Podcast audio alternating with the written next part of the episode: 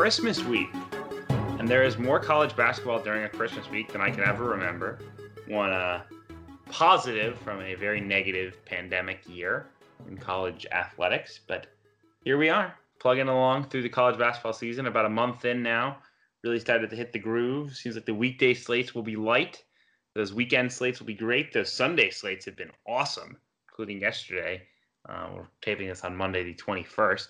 Um, but again, happy holidays to everyone. Merry Christmas. I will... This will be my first ever Christmas where I do not get to go home for the holidays, Brad.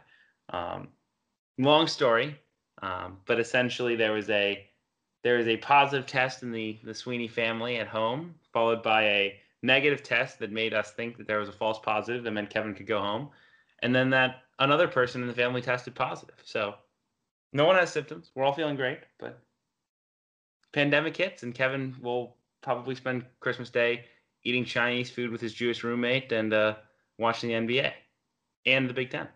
Let's say we have some, some Big Ten. I mean, the, the N B A starts tomorrow, which is the like the most absurd thing I've ever seen. I've only seen two articles from people saying that they shouldn't have an N B A season. Most of those people are like, screw it, all, all you know, train's moving, get on board. Um, yes. But which has been kind of the college basketball writer mindset, I feel like.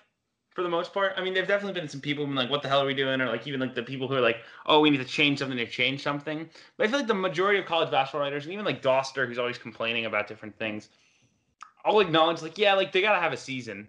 If they're just like annoyed by how it's going.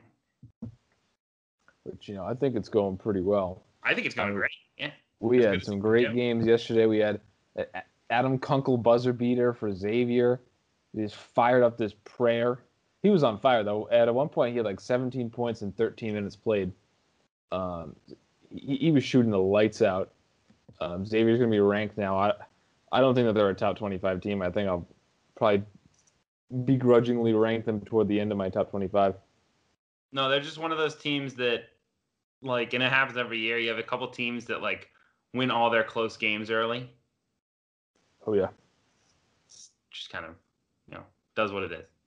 And uh, but yeah, the, the rest, the rest of the Big East, though, I think is being undersold nationally. I mean, you get these teams like Arkansas and Georgia who have played nobody and are just racking up these cheap wins. You know, Colorado's another one, um, and you have the the uh, kind of middle of the Big East. You know, your Marquette, your Seton Hall. They've done something, right? They have some positive equity, but the record isn't very pretty because they played, you know, a lot of meaningful games, and I feel like they're getting the short shift for, for Arkansas to, you know, beat Oral Roberts by twelve points. Yeah, no, it's definitely like people don't actually watch games. Like that's the bottom line. Yeah, and they also don't really worry about resumes. They're like, oh look, Arkansas is winning a lot of games by a lot of points, but like none of it's mattering. Like they should be winning all these games, just like Marquette. Like like Marquette and Seton Hall are what five and four, five, five something like that. That's what they should be, you know, like that's what they've earned. That's what like a team of their caliber should have. I would, and that's one of the areas where like a wins above bubble metric, I think, is good. And, and I think there's a place for it. And I, we obviously had our Seth Byrne debate. I think it was last year, man, the world is the time, time has changed since we debated the Seth Byrne thing. But right. But the thing with wins above bubble is it gives way too much credit for like what Arkansas is doing. Correct. Be- well, Yes, as long as the mid-majors aren't terrible, it assumes that eventually you would lose one if you were a bubble team. Which, I mean, we got to see how how the committee is actually going to, you know, are they going to care that Arkansas is going to end up with a with a prettier o- overall record? I, you know, by by past precedent, past precedent, you would think no, right? Because you know they've been letting in teams with worse and worse records every year. Much in, right, to the right, but are they going to be ready to go for the twelve and twelve? I, I think maybe. I think it's really going to depend on what the whole landscape's going to look like. Yeah. Right, like you imagine, like Georgia's going to fall off, or like an Auburn's going to fall off, um, like a Missouri. I mean, Missouri has two two really good wins, so so they're not a great example. Uh, but you know, like. Like Arkansas, when Arkansas goes twelve and eight in the S E C, and they have a nice, pretty nineteen and eight record, you know, how how is that going to stack up to uh, Seton Hall is going to be fourteen and twelve, you know, with with some serious equity there. Um, that's that's going to be something really, really stressful for us, Kevin, because, I mean, we were talking about this earlier. And so we're in two, Providence and in Northwestern, in, in two of the conferences that are strongest top to bottom, right? They have some really strong bottoms. I think you throw the Big Twelve in there, too. Although the, the two teams at the very bottom are, are terrible, but eighty percent of the league is, you know, you know pretty strong in, in the Big Twelve. Um, pr- you know, probably seven tournament team, seven tournament caliber teams in, in the Big Twelve, but if overall record is going to matter, and you're looking at Northwestern, you say, okay, well, where where are we going to get our free wins, right? In in the Pac twelve, you know, a team like U S C can go out and they can beat Washington State, Washington, Oregon State, and Cal, and that could be, you know, depending on how many matchups they have, six, seven, maybe even eight wins that are just kind of banked, and you go eight and zero. That's that that's a great starting point. If you're Northwestern, there are really no banked wins on the schedule. I think Nebraska is probably better than all four of those teams from the Pac twelve. The A C C has a similar bottom to the Pac twelve. I think, I think Nebraska would still be the worst team in the Big East, but the, the current bottom four, uh, you know, Saint John's, Georgetown, and, and Butler, all all have some life. I, I know Butler's losing now to Southern Illinois, but they, they just tested Indiana pretty well. And uh, tested Villanova. The the Indiana game, they didn't have Aaron Thompson. Georgetown played West Virginia tough. So uh, it's going to be really interesting to see if these middles can separate from the bottom. Because that's the key to maximizing bids, right? You need a clear hierarchy. The bottom's got to be the bottom. You don't want the bottom to take any wins away from the middle or the top. You need the middle to just feast on the bottom. And then you need the top to lend some equity to the middle, and the, the Big East has done a great job um, of, of this past past few years, where like Villanova will be a number one seed, but but will lose three games, you know, one to Butler, one to Providence, one to Marquette, and give them all like this this kind of signature win that they could put on their mantle. Uh, you you summed it up well. I think um, it's just gonna be so fascinating to watch and how it develops uh, on the bubble. I mean, it's gonna. I think it's going to be a mess, partially because you may have teams that are trying to cram in games late. Um, you may have teams that don't want to make up games if they're right around, you know, if you're a team that's going to play twenty and you're at, you know, four, you're at, you know, you're you're twelve and eight on the season and you've had three games canceled or something, four games canceled. Are you going to want to make those games up if they're like Big Ten games? You're going to say, oh, you know, we're we're we're still working back from our COVID shutdown. I mean, it's going to be it's gonna be very interesting to see that from that perspective. Interesting to see that teams that buy games, but I think you know, the Big Ten's lack of an easy win. I mean, even Nebraska is not going to be that easy. Like, like, and I think this is the best way of summarizing it, and then we'll get into like actual talk. Um, Northwestern beats Michigan State on its home floor on Sunday. Huge win. That moves them up to fifty-eight in KenPom. So that's. The, the, by, for, for reference, for, for those listening at home, the five teams that surround North, Northwestern are Alabama, Memphis, Arizona State, Saint Mary's, T C U, and then Providence is sixty-two. So, like, that, and that, that's the team, like, widely predicted to be, like, the thirteenth ranked team in the Big, Big Ten. Northwestern is now not favored again in a game per KenPom until March the third. Oh, man. And again, all of these are like thirty-six percent, thirty-eight percent, forty-one percent. It's like, okay, you know, like like Ohio State at home, two-point dogs per KenPom. Illinois at home, four-point dogs per KenPom. Um, Rutgers at home, three-point dogs per KenPom. Michigan at home, three-point dogs. But it's like the, the league is so dang tough. You're just not, like, like th- that doesn't happen. Like, Northwestern could theoretically, if they play close games like KenPom predicts, be a top fifty-ish team and go like six and eighteen. Well, that's what Minnesota did last year, right? When Minnesota was like top thirty in KenPom, yeah. They had a sub five hundred record. Yeah. but but I mean to go for, but to be like, I mean, it'd be one thing if you were like eleven and thirteen, like this is talk. You're talking like you know, seven and seventeen. I mean, it'd be really interesting. I mean, and Ken Palm's projection for Northwestern is an eight and twelve conference season, which is, I think, a lot more understandable, a lot more real. I mean, I would, I, I think Northwestern's looking at like six and six and fourteen, seven and thirteen. I don't think yesterday changes that for me too much. Um, I thought they were going to go like five and fifteen or four and sixteen, so like bumped them up two wins. Um, so like we'll see what happens. But I think no, I don't think people understand just how dang good this league is right now. Like it, it is unbelievable. I mean, it, it becomes a point where you literally have to win at home against Ohio State, at home against Illinois. Those are like must-win games. Anyway. Right, because we're going to look up and, you know, Maryland, Purdue, Northwestern, Penn State, Minnesota, they're all going to have like between six and eight wins, which is probably going to knock most of them, if not all of them, you know, pro- probably right out of consideration, even though that they're, you know, probably more than capable. Um, I think moving on to like a more more recent topic, right? That's that's that's down the road stuff, right? Tournament, uh, so, tournament selection, all that. I wanted to start with Cameron Fletcher for yeah. Kentucky. So I I I was watching the game. I don't remember seeing him like throwing a fit. I saw the screen grab today of him, I guess, like crying into his towel on the bench because uh, he, he wasn't playing. Um, but I guess he threw some sort of fit on the bench. Kyle Tucker from The Athletic wrote wrote an article about it. Two days later, he's uh, he's he he might have played his last game in a Kentucky uniform. Yeah, yeah.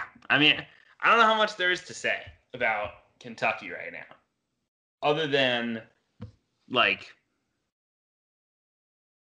we, we we we talked about how bad the bench is right now, and I think it's somewhat encouraging that Devin Askew had what was by far probably his best game at Kentucky in that game against Carolina. He actually gave him like a legitimate spark and scored twelve points, had three assists, didn't turn it over too much, but like, the lineup changes aren't working. The the the oh we'll just play Boston we'll play Boston Clark and Mintz as the creators take Askew off the floor. That's not working. The limit Sarr and Jackson's minutes together and play smaller with Lance Ware or Jacob Toppin. That's not working. Right? All the things that were prescribed fixes for Kentucky have yet to work. And maybe maybe Keon Brooks, maybe he can help you. But you're st- you're sitting there one and five. You're sitting there. You've got a clear culture issue. They had an issue where no one, no none of the players would speak to the media after the Carolina game. So they sent Keon Brooks. Keon was like the only kid who would talk. Like there is something going on, and I, I've seen a lot of Kentucky fans say, "Oh, like like Cal Cal was like Cal can't do it without Kenny Payne."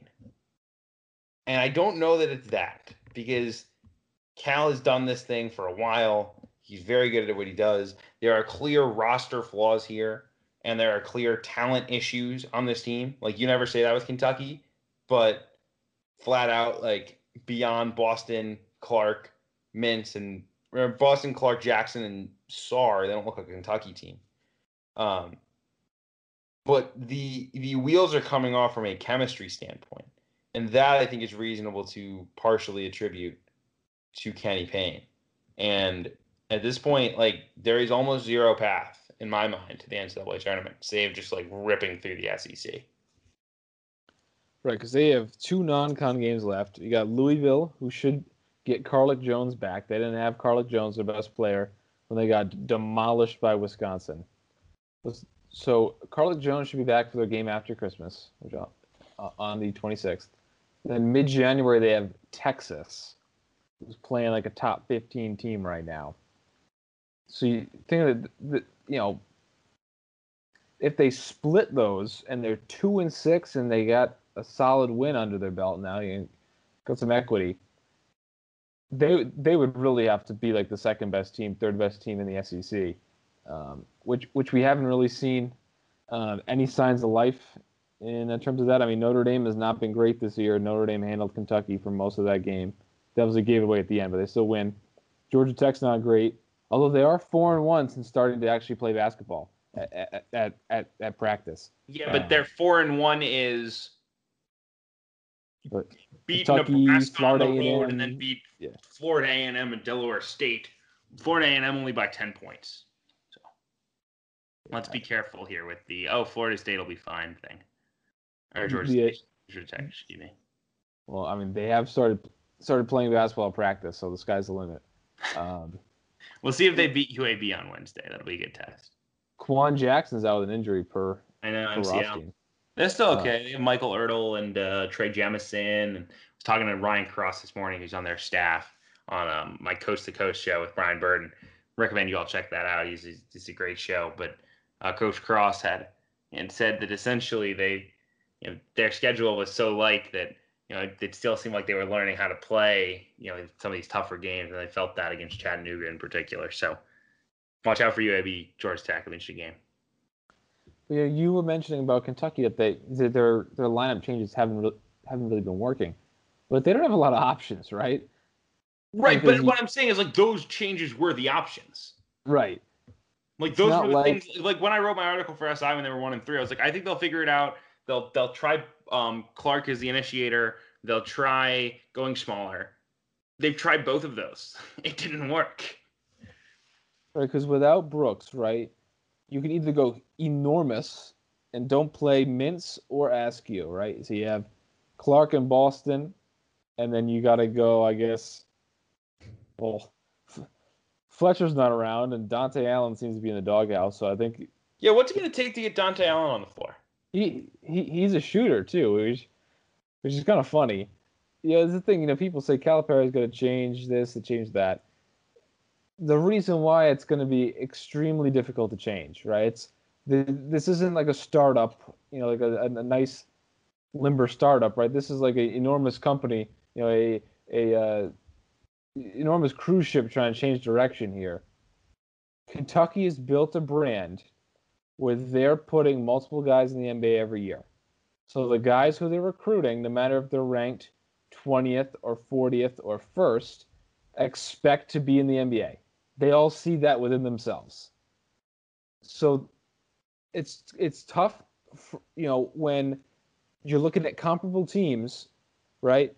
You're you're a top fifty recruit, and you went to Kentucky, and now you're waiting your turn when you're looking at everyone ranked in your ranges winning just as much at a different spot, but they're actually playing a lot, right? That's that's got to be really tough. And then, you know, the, the whole cachet of being recruited by Kentucky, you think that you've you've been been like um, anointed as as this N B A future, right? So the the only way, it's almost like Calipari's got a tank to fix this, where he's got to purposefully don't recruit any five stars for like two years, and like take lumps with these seventy-five to one fifty ranked guys, or something, or maybe like fifty to one hundred ranked guys, that you that you make make them play through their mistakes as freshmen, and then you can do the good old stay old. It's almost like like like to fix it, he's going to have to do like a N B A tank job. I think I think it's I think what Kentucky needs to do is run off some of this dead weight here in the offseason and go get transfers who are immediately eligible, but go get like. They got the best, the second best transfer in Olivier Sarr. Right, but build it through them, and like, like, and, and the Mintz pickup was not good, and the Toppin pickup was not good. Well, Toppin's not not even supposed to be playing this year. Right, but like, how many transfers out there could Kentucky have went and gotten? Like, all right, all right let's do let's do grad transfers. Okay, Justin I, I Smith. will I, I will read you off my top ranked guys. Okay, Carlick Jones would have been perfect. They, Better than they, Davion. Yeah. They they misspelled there. Justin Smith. Go get him. Kind of redundant with Keon Brooks, but uh, feels like they could use him right now though. Marcus Santos Silva would not have helped. No. Romello White would not have helped. Well, not over Arms would not have helped. Seth Towns can't even get on the court. Bryce Aiken can't even get on the court. Jordan Bruner would not have helped. Cartier Jara hasn't been great for Vatek, not even starting. He opted out. He opted out for Corona. I'm sure that had nothing to do with him playing much less than he ever did at Kansas yeah, State. He, he, he, he, I love that Mike Young said he opted out for Corona, quote, for the time being. Yeah. Come on. Number ten, Davion Mintz, obviously, you know. Uh, a Terrell Brown for Arizona wouldn't help. Jalen Tate for Arkansas doesn't solve their shooting. Mike Smith for Michigan. Maybe. But, uh, I mean, Demencio Vaughn. No. Terrell Gomez isn't even starting. No. Um, Here. Justin Kier. Maybe. But Here, uh, I get your point. I get your point. Yeah. Flip so, side point. Flip side I think, point. I think we we we we really have to have like a look in the mirror about, about transfers. Okay, but at the same time, like Eli Becker tweeted, uh, a good friend of the program, he checks C B B, follow him, follow them. They do a great job. He tweeted today, um, twelve of the teams in the top twenty-five have a new transfer this season who played more than twenty minutes of the game. So like Baylor, for instance, has Flagler. But before him, they had Macy O'Teague. You know, they, they've they've been very successful with it. Gonzaga's got Nembhard playing a big role. Victor Bailey's playing a big role for Tennessee. Mike McClung's playing a big role for Texas Tech, um, et cetera. Right, but, but but you can't rebuild the way that Kentucky needs to rebuild. But they can just go get a bunch of five stars and and like they they'll be okay. I think they'll be okay. Is my point. They also like. They also just need to do a better job of keeping the kids that they recruit who aren't five stars. Well, that's well, that's what I'm talking about. Where I think when you can pull whatever five star you want, these guys, these four stars will sign up to wait their turn in theory. Right. But when the other four stars are averaging ten points a game as freshmen and their team is a top twenty-five team too, think think you get grass is always greener. And then we see a lot of these guys never even get a real opportunity because they keep on getting recruited over, and that's because they were never given any minutes in the first place. So it's it's this enormous catch twenty-two, um, and that's why I'm thinking the only way out of it is stop stop recruiting five stars entirely, right? Almost almost like like a like what a Virginia Tech, you know, kind of recruited like right where you get your Bamazil and your Cone and your Maddox, and it's like, okay, we might stink, but we're going to invest in these guys, right? And then when those guys are juniors, that team should be very good. And then you get more, you know, om- almost re- restart like a traditional team would. The issue with that is how how can you say no to this five-star talent, right? Also, Kentucky, there's too much pressure to ever rebuild. You don't rebuild at Kentucky. Which which is the catch twenty-two. You know, we're going to be stuck in this cycle forever. Yes. And it's funny. I, I, I saw the, the uh, Kentucky beat writer for Rivals had a tweet like, college basketball has been ruined by the refs. It's oh, so funny. Good. Between, I, I I saw a UConn fan saying that too. Whenever teams lose, the refs' fault, it's Corona's fault. It's very funny. I mean, the you know, perusing the Providence message boards uh, uh, yesterday, p- people are still very negative. You know, I'm I'm someone once once a big win, you know, go goes in the win column. I think we're, you know, we're, we're never going to lose again, and we got to worry about, you know, after our national championship, who's going to replace David Duke. You know, um, definitely in, in the minority with that. Most people are still uh, bitching and moaning even after a couple really nice road wins back to back. I'll, I'll wrap up our Kentucky segment on this. I made I made the comment last week about Johnny Juzang. I I can't help but wonder if. Uh, If Calipari could use a six foot five, a six foot five kid in his third year of college, who, uh, or maybe even the fourth year of college, is averaging seventeen points at the high major level, shooting forty-eight percent from three, you know, attacking the basket, doing it all. Wonder who that is? Who? Jamarl Baker. Jamarl Baker. He's averaging seventeen points a game for Arizona right now. leading right. them in scoring. Uh, you know, when I said that, you know, Kentucky's going to keep guys like that, someone was like, well, Baker was home homesick. Yeah, I'm sure, I'm he, was sure not he would home, have been homesick home, if he was, he was playing, playing, right? Yeah. There it is. We, we, we, if it, if it, these guys were playing a ton, I don't think they would be as homesick. Yeah. That is the... That, that that I think we all understand what, what homesick really usually means. But yeah. Alas, Kentucky's got a problem. They're really bad. Um, on the other hand, I think I, th- I wanted to ask about this. Um, it feels like the gap is growing more and more between Baylor, Gonzaga, and the rest. Right? Maybe, honestly, like Iowa almost deserves to be in the conversation after Saturday. I want to rewatch that game. Gonzaga no, it looked like crap. Okay, but hold on, though. Gonzaga is clearly the better team, but Iowa shot four for twenty-two. Gonzaga shot thirteen for twenty-six. Those both from three. How often does that happen for either side, right? Like Gonzaga's one weakness is they don't have a ton of shooting, and Iowa's strength is that they have all this shooting, and they lost by ten points on a neutral court to Gonzaga. I'm not. I'm not even saying like. No, no you, uh, uh, uh, Gary Parrish for C B S doing the same thing with the score. Okay, Gonzaga was toying with Iowa. They they were playing Julian Strother and Umar Ballo and Dominic Harris. They they if no, if, if they could have kept their them. foot on the gas, they would have won by like thirty points. Gonzaga's clearly ahead of them. I agree with you. Also, Dom Harris and Julian Strother combined to play five minutes. So, but they put him in, you know, not not at the end of the game. You know, they put him in like mid mid second half. Yeah, and then they yanked them immediately because Iowa made a run. Yeah. But regard, regardless, Iowa is, is not in that tier. I agree with you. I, but I think Iowa is close to the, close to that tier.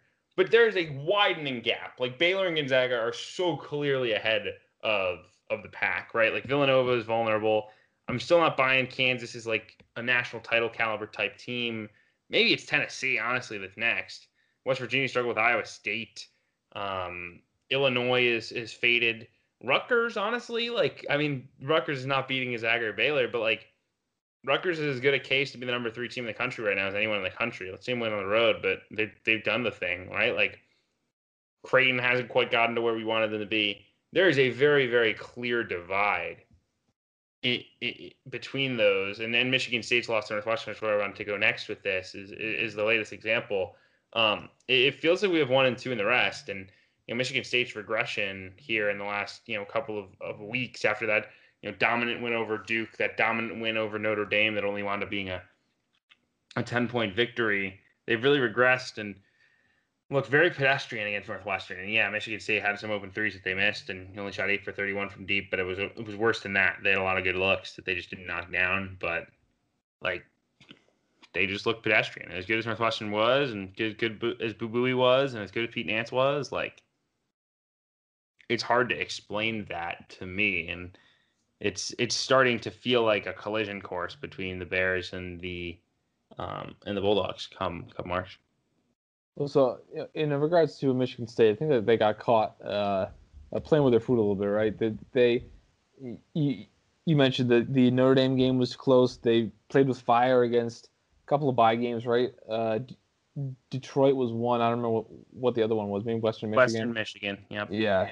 Um, so, so they were they were playing with fire a little bit, and you know they have a lot of stuff to figure out in terms of like their center position. They're still starting Kithier and and kind of splitting that like f- like four different ways. I know a lot of people were very high on Matty Sissoko coming in, the top fifty center. He's he's gotten very little burn, very very little opportunity. Uh, I I still like Michigan State as a top fifteen team. Uh, I think I ranked them eleventh or twelfth this week for uh, Rush the Court, uh, uh, for the top top sixteen teams we rank each Sunday night. Uh, but you know, in uh, terms of the tiers, you know, I've I've had the same top six since the preseason. Order a little flipped. Think think the only flip I've made was I had preseason I had Villanova at two, Baylor at three, and I flipped that back to Baylor at two, Villanova at three. Um, But I, I think clearly Zags and Baylor, top tier. I think second tier is clearly Villanova, Kansas, Tennessee, West Virginia. I've had that since the preseason. And then tier three, I think, is where it really opens up. I think you can go up to fifteen, right, where I think you have basically the whole Big Ten, right? You have Michigan State, you have Iowa, you have Rutgers, you have Illinois, Wisconsin. That's that's five Big Ten teams, plus Creighton, Texas, and Houston. I and then I think I'm miss, I think I'm missing one team I had earlier too. But oh, uh, okay, a, a top top fourteen there. Okay, so I think that that that, that third tier, the, those five Big Ten teams, and then Creighton, Texas, and Houston. I think that that's the most interesting place. Um, yes. Because I don't think I don't think I've had some uh, too many like. remarkable like changes in like where teams might rank. I guess I more so wonder how much further ahead Baylor and Gonzaga are than I expected. I did not expect it to be so stark where, you know, the teams in that second and third tier to me would be like eight to ten point dogs in my head against right against. In the uh, preseason, my my top tier was Gonzaga, Baylor, Kansas, and Villanova, and I thought Kansas could push Baylor for that top spot. Now, you know, we fast forward a little bit, and um, the, the day the season starts, Gonzaga adds literally one, like an elite player in the country, a proven starting point guard on a on a pretty good Florida team. They just add him out of thin air, and and that just moved Gonzaga up, and then Baylor with how well they've been playing, how well they've haven't missed Tristan Clark, that you mentioned earlier in the pod about Adam Flagler. He's like their third leading scorer right now, averaging like fifteen points a game. They they kind of broke off into tier one, pushing, um, and then and then you look at Villanova and Kansas, who moved down to tier two. Villanova very, very disappointed um, that Jermaine Samuels hasn't taken a jump. Colin Gillespie seems like the same player as last year. I I was really encouraged last year, you know, toward the end of the year by Brandon Slater, the impact he was making. He's been a, a true non-factor so far. Um, and then injury to Brian Antoine, who could give them some upside. That pushes them from tier, tier one to tier two. Kansas gets the great play from Jalen Wilson, but Bryce Thompson's been a little worse than expected. Tyon Grant-Foster's nowhere to be seen, and McCormick stinks. That that pushes them down into where Tennessee and West Virginia are. Um, so I think that's that's that's the biggest difference from, from the preseason is Gonzaga pulls a guy out of thin air. Villanova and Kansas has a few guys disappointing a little bit, um, and then Baylor kind of holds steady. Yeah, I I agree. Um, here's a question for you. I know you mentioned the the Big Ten. Um, Five tier being in, in in all of the tier five at the top, all being kind of similar. Who do you like right now? Like, who would be your pick? Because I was a Michigan State guy.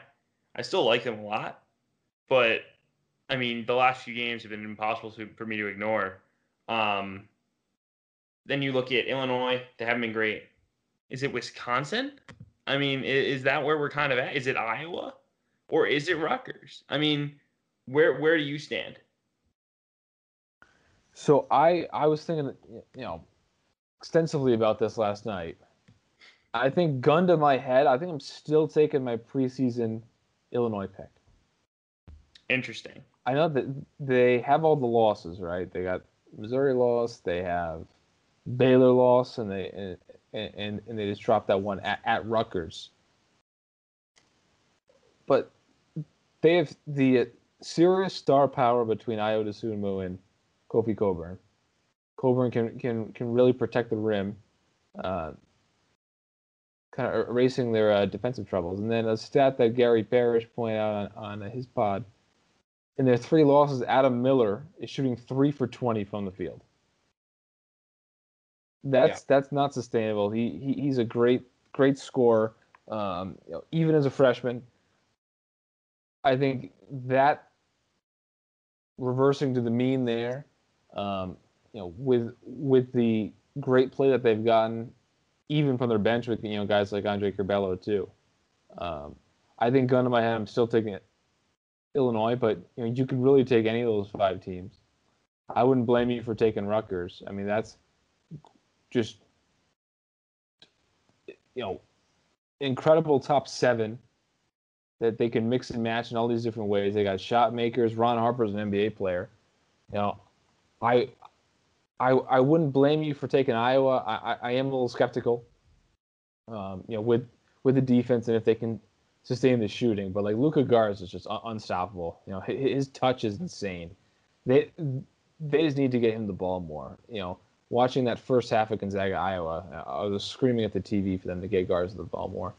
Um, Michigan State, you know, with their center issues and their point guard issues, I, I would have a hard time taking them. And then Wisconsin, I just don't think has the talent level of of the other four teams. So I would I would rank them in the order I mentioned right now. I think Illinois, Rutgers, Iowa, Michigan State, Wisconsin.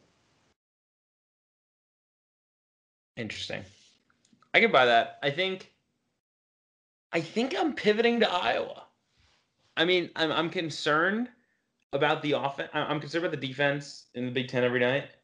But, like, to me, they they just look, like, when you watch them, they look a little bit better than everyone else. Everyone else seems kind of more pedestrian. Maybe it's just, like, the excitement of Garza at all times. I'm like, man, like, he can get the ball and go. But, like, I just feel like when they click, they're different. Um, before we move forward on this show, I would like to remind our, our wonderful listeners that uh, the support for our podcast, the C B Central podcast, does come from Manscaped, uh, who has the best men's grooming tools to get the job done. Fellas, listen up. Manscaped is here to ensure your por- post-quarantine body is ready for whatever the world throws at it. Um, we got our, our kits out, um, you know, probably four, five, six weeks ago. I have been absolutely loving it. It has absolutely changed my my routine. It has simplified everything for me. It is much more comfortable. It's so much better than what I was dealing with before. They have forever changed the grooming game with the Perfect Package three point oh kit. It comes with the cordless body trimmer, tons of liquid formulations to round out that Manscaped routine. Uh, it's the best trimmer on the market if you want that chest shave. Um, you can adjust the settings, get the length you like. Use the body wash, the crop cleanser body wash, which is fantastic to keep your hair and skin feeling healthy and fresh. You also get the crop preserver ball deodorant, which is fantastic. Um, the ball toner as well. Um, subscribe to that Perfect Package. Get a new blade refill for that lawnmower three point oh delivered to your door every three months. And for a limited time, subscribers do get those two free gifts. The Shed travel bag we've been talking about every week. It's fantastic. thirty-nine dollars value add. And the patented high performance reduced chafing Manscaped boxers, which are super comfortable. Get twenty percent off and free shipping with the code C B B at manscaped dot com. twenty percent off C B B uh, at manscaped dot com. That will get you the package. Your balls will thank you. So, always appreciate Manscaped supporting the show. And, uh, Brad, where, where else do we need to get to on this, uh, on this podcast? I want to touch a little on Creighton. Okay. So, Creighton hasn't looked right offensively. Their their defense has actually been okay. Uh, Zegarowski still isn't one hundred percent. Uh, he he's been moving a little slow, and and and, and the shot ha- hasn't really been there. But I think that the biggest thing that you know people are overlooking um, about you know the changes from uh, last year with the Creighton, right, is this is an experienced group, but these guys never played together, right? This this their their most used lineup here. Zegarowski, Ballack, Jefferson, Mahoney, and Bishop. Now, I I watched a lot of Creighton last year. Okay, I, I, I think behind Providence, you got Creighton and, and, and Seton Hall are the two teams from last year I think I, I, I watched the most and I and I knew and understood the most. Okay. What what they did here, right, is they, they lose Tyshawn Alexander to the N B A. They didn't replace him with anyone. Okay, they just moved everyone up a spot. I think that's the real reason why this doesn't look as good, right? Because you, you look at last year, you had Zegarowski, Alexander, and Ballack one through three. So both Alexander and Zegarowski, they can handle the ball, they can play pick and roll, they can both shoot. And then you had Ballack as like a third option, um, who was not the ball handler or, or a pick and roll guy as the other two, but you know, he. He could really shoot. That's another guy getting Ballack the ball. Jefferson played exclusively the four last year. I don't think people realize that. Mahoney played four in small ball five, and Bishop, you know, just like last year, exclusively five.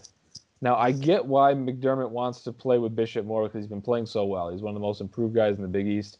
He's fantastic around the rim, plays with great energy, great lob target. You know, he's, might, might even be their leading scorer last time I checked. Uh, but Mahoney at the five last year was such a pivotal part, you know, something that made them so dangerous. He's so strong that he can physically hold up against opposing fives, and then he has his offensive advantage attacking the basket against opposing centers. Um, now he's at the four, which neutralizes some of that advantage.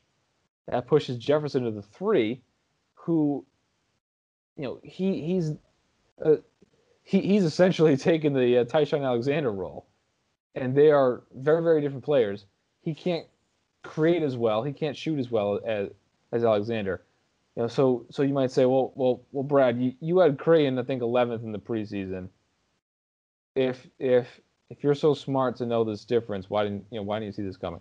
Well, that's because I thought Antoine Jones was going to be more of a factor and more of a perimeter player, right? When when when he's in there, he's playing a lot of four. I thought he was going to come in on the wing and be be more of a ball handling, shot creating kind of guard wing. Um, to me, I think that's why that Creighton offense is looking a little more stagnant. They're you know clunking a lot of threes. They're not getting a ton of easy baskets. I think that's because they traded a N B A combo guard who can handle and shoot for a wing. So they have this more traditional look, and they're not getting the same kind of offensive pop that they were last year. Yeah, I, I'm I'm a little torn here because on one hand, I, I So, so I think you're right. I think the issue that they have, without a doubt, is that they're not. They don't have a lot of playmaking. Z, like even Zagorowski has not really looked like that. Expl- I mean, again, if you look at the numbers, just like if you if you Google, though, how how's Marcus Zagorowski playing this year? You say, oh, he's averaging fourteen points, four rebounds, five and a half assists, compared to two two two and a half turnovers, just thirty-seven percent from three. Like, oh well, he's not scoring quite as much as I thought, but you know, that, that's a good good player. It's a good year. He's playing well. But he's not, you know, he doesn't look dynamic right now. And and it just seems like it, it just seems like their offense doesn't have a lot of zip to it. At the same time, though, you're looking up and down, you're saying, okay, Ballack's shooting over forty percent from three. Jefferson's on less attempts, but over more more than one make a game, shooting over forty percent from three. Mahoney's shooting forty percent from three on three makes a game and leading them in scoring. Zagorowski's at thirty-seven percent. You're playing these four good shooters and Bishop, who's this perfect, you know, versatile five man who can jump out of out of the gym and um, finish at the rim. You're getting fifteen good minutes a game from Kalkbrenner. You're getting something from Antoine Jones, not a ton, but something. You know, you you you're sitting there, you're saying, okay, I feel pretty good, but you're right. There's just something missing, and I can't put my I can't put my finger on it other than, like you said, just not having enough shot creation. When you look up and down the you know season as a whole for them, it's not like, I mean, you said they're they're kind of clanking threes, but you know for the most part that's not really been the case. They're two worse, you know, the, the other than the UConn game, they they made fourteen threes against Nebraska, they made fourteen threes against Marquette, they went thirteen for twenty-three from deep against Saint John's. Even against Kansas, they were nine for twenty-seven, which isn't bad. Um, like. There's just there's just something about them where they're not getting great shots, and they're not. Yeah, they don't getting... get they don't get easy baskets, and it's because last year you had Alexander and Zagorowski who could both play pick and roll. They could both get to the rim, and now it's really only Zagorowski, which means more more defensive attention, more more three pointers, less of guys penetrating and finding a you know opposite corner three or something like that, um, and then very very few layups. And and I, and again, I mean, I, I know like some of the shot quality metrics still like Creighton, um, but I think a lot of that is just because they're taking a lot of threes. Like, you know, I I, I love shot quality dot com. It does a great job of, of showcasing different stuff, but they're just taking so many threes where I feel like it's inflating the these metrics for them that you know I'm just not seeing it. Like you said, like it's, it's not what you know. I, I feel like they're taking a lot of contested shots. They're taking. And, and, and bottom line, they also missed some good shots against um, UConn in particular. But they're they're not quite there. They just they look like a they look like a top twenty team, not a top ten-ish team. Yeah, I think I have them at twelve right now. I think, you know, three or four seed in the N C double A tournament seems about right. Um, I I think a, as the season goes on, you know, ho- hopefully you get more Zagorowski at one hundred percent recovered. You get a little bit better play from Antoine Jones. I thought Kalkbrenner looked better against UConn, which has, you know, traditional big men. Um, so, so you know, they're going to be fine. You know, there's no reason to panic. Um, yeah. Right, Marquette's they're, they're a good team, and Kansas is a good team. They still have the second best team in the league. Wow. Yeah, yeah, I have them as, as the second best team still. Um, we'll see. They have they have Xavier in the middle of the afternoon on Wednesday. Um, I, I mean, people are working. It's you know, it's the twenty-third here. It's not it's not Christmas. Um, that was a game that I would have loved to watch, but you know, if they can if they can beat Xavier, I think that, that that would certainly change some of the perceptions because because Xavier's gonna you know Xavier's ranked now, they're eight eight and zero. They have a couple couple good wins, but I, I I still think that Xavier is you know no no different than Providence, Seton Hall, Marquette, and uh, UConn in terms of their their standing in the conference. I agree with you. Um, do you want to talk quickly about Providence, Seton Hall? I wasn't able to watch sure. a ton of it. So the, the the first half was frenetic up and down shot making. The second half was grind to a halt. You know, probably what what you would expect from a Providence Seton Hall game. Um, Mamu did, did not shoot the ball well, but still made some plays, made some key plays down the stretch. Burned Jimmy Nichols a couple times.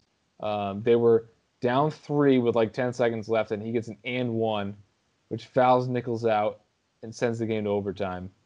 Um, A J Reeves hits the game winner. A J Reeves has not been good this year. Uh, but but he is great at, at at at game winners or game tying. That's that's his third one now. He had one against Boston College his freshman year, one against Marquette last year. It's clearly mental with him because when it's like, okay, there's one second, I got to shoot it, and I, I don't think about it. You know, it literally goes in every time. It's three for three. Um, but other than that, you know, he's he's way way in his own head, and they've been playing better with Greg Gant at the three and Nichols at the four. Um, I'm I'm hoping that they do some Duke at the one, Reeves at the two with those guys. A little less Bynum. You know, this Bynum made a three yesterday. There you go. Five percent from three. This is how it goes with Bynum, right? Is he plays like a eh game, a fine game, and people look at the box score and they say, "Oh my God, he had six assists and one turnover. Oh, he played fantastic." It's like you just watched the game and he wasn't very good, and then you're just basing it off of this one number, turnovers, which doesn't include bad shots, right? It doesn't include dribbling the the freaking clock out for twenty seconds. You know, just just too much dribbling, not enough ball movement.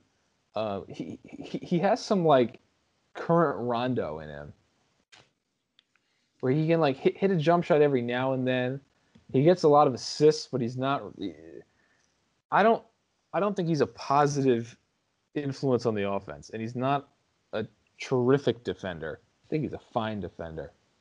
Um, so I'm not a fan of him. And then, you know, I I, I think he'll probably be a very good point guard for for, for, for Providence. But as, as of right now, I'm I'm I'm not a fan. I, I want to see more Duke and, and Reeves in the backcourt, or Duke and Breed. Uh, maybe move Bynum from the thirty-eight minutes to twenty-five minutes or something like that. Um, the issue is you don't get enough ball handling when he's out. So that's why, you know, maybe against a team like Butler, who we have on Wednesday, or, or, or DePaul, you know, maybe we can try to work in some different lineups there. And then there, there, there are still starting Horkler. Um, he was a little better against Seton Hall, but, but he still stinks. Um, he, He's just very out of place. Uh, Nichols and Gant have been much, much better. Gant has been the third best player on the team. He's playing really well um, as like a defender, glue guy type. And you know, w- when uh, he's getting shots, he's been hitting them. Um, and then for for Seton Hall, Roden and Kale have really started hitting shots between um, the game against Marquette last Friday. You know, between the Providence game, both both those guys have really started to uh, shoot the ball well. It's making Seton Hall that much more dangerous. I, I still think Shavar Reynolds is the most improved player in the entire country, and Obiagu slowly but surely is getting better. Uh, this this was a matchup where he, he could play a lot because Providence is going to play with with the traditional big that's not going to pull him away from the rim.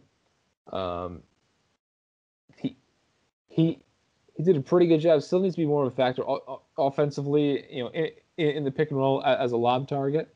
Um, but if, if I'm seeing how I'm I'm encouraged with the the strides that Obiagu was made from uh, last year. He's still not R- Romero Gill, but I think he's slowly but surely becoming a positive value. My thing with Seton Hall is, like, I think they're good.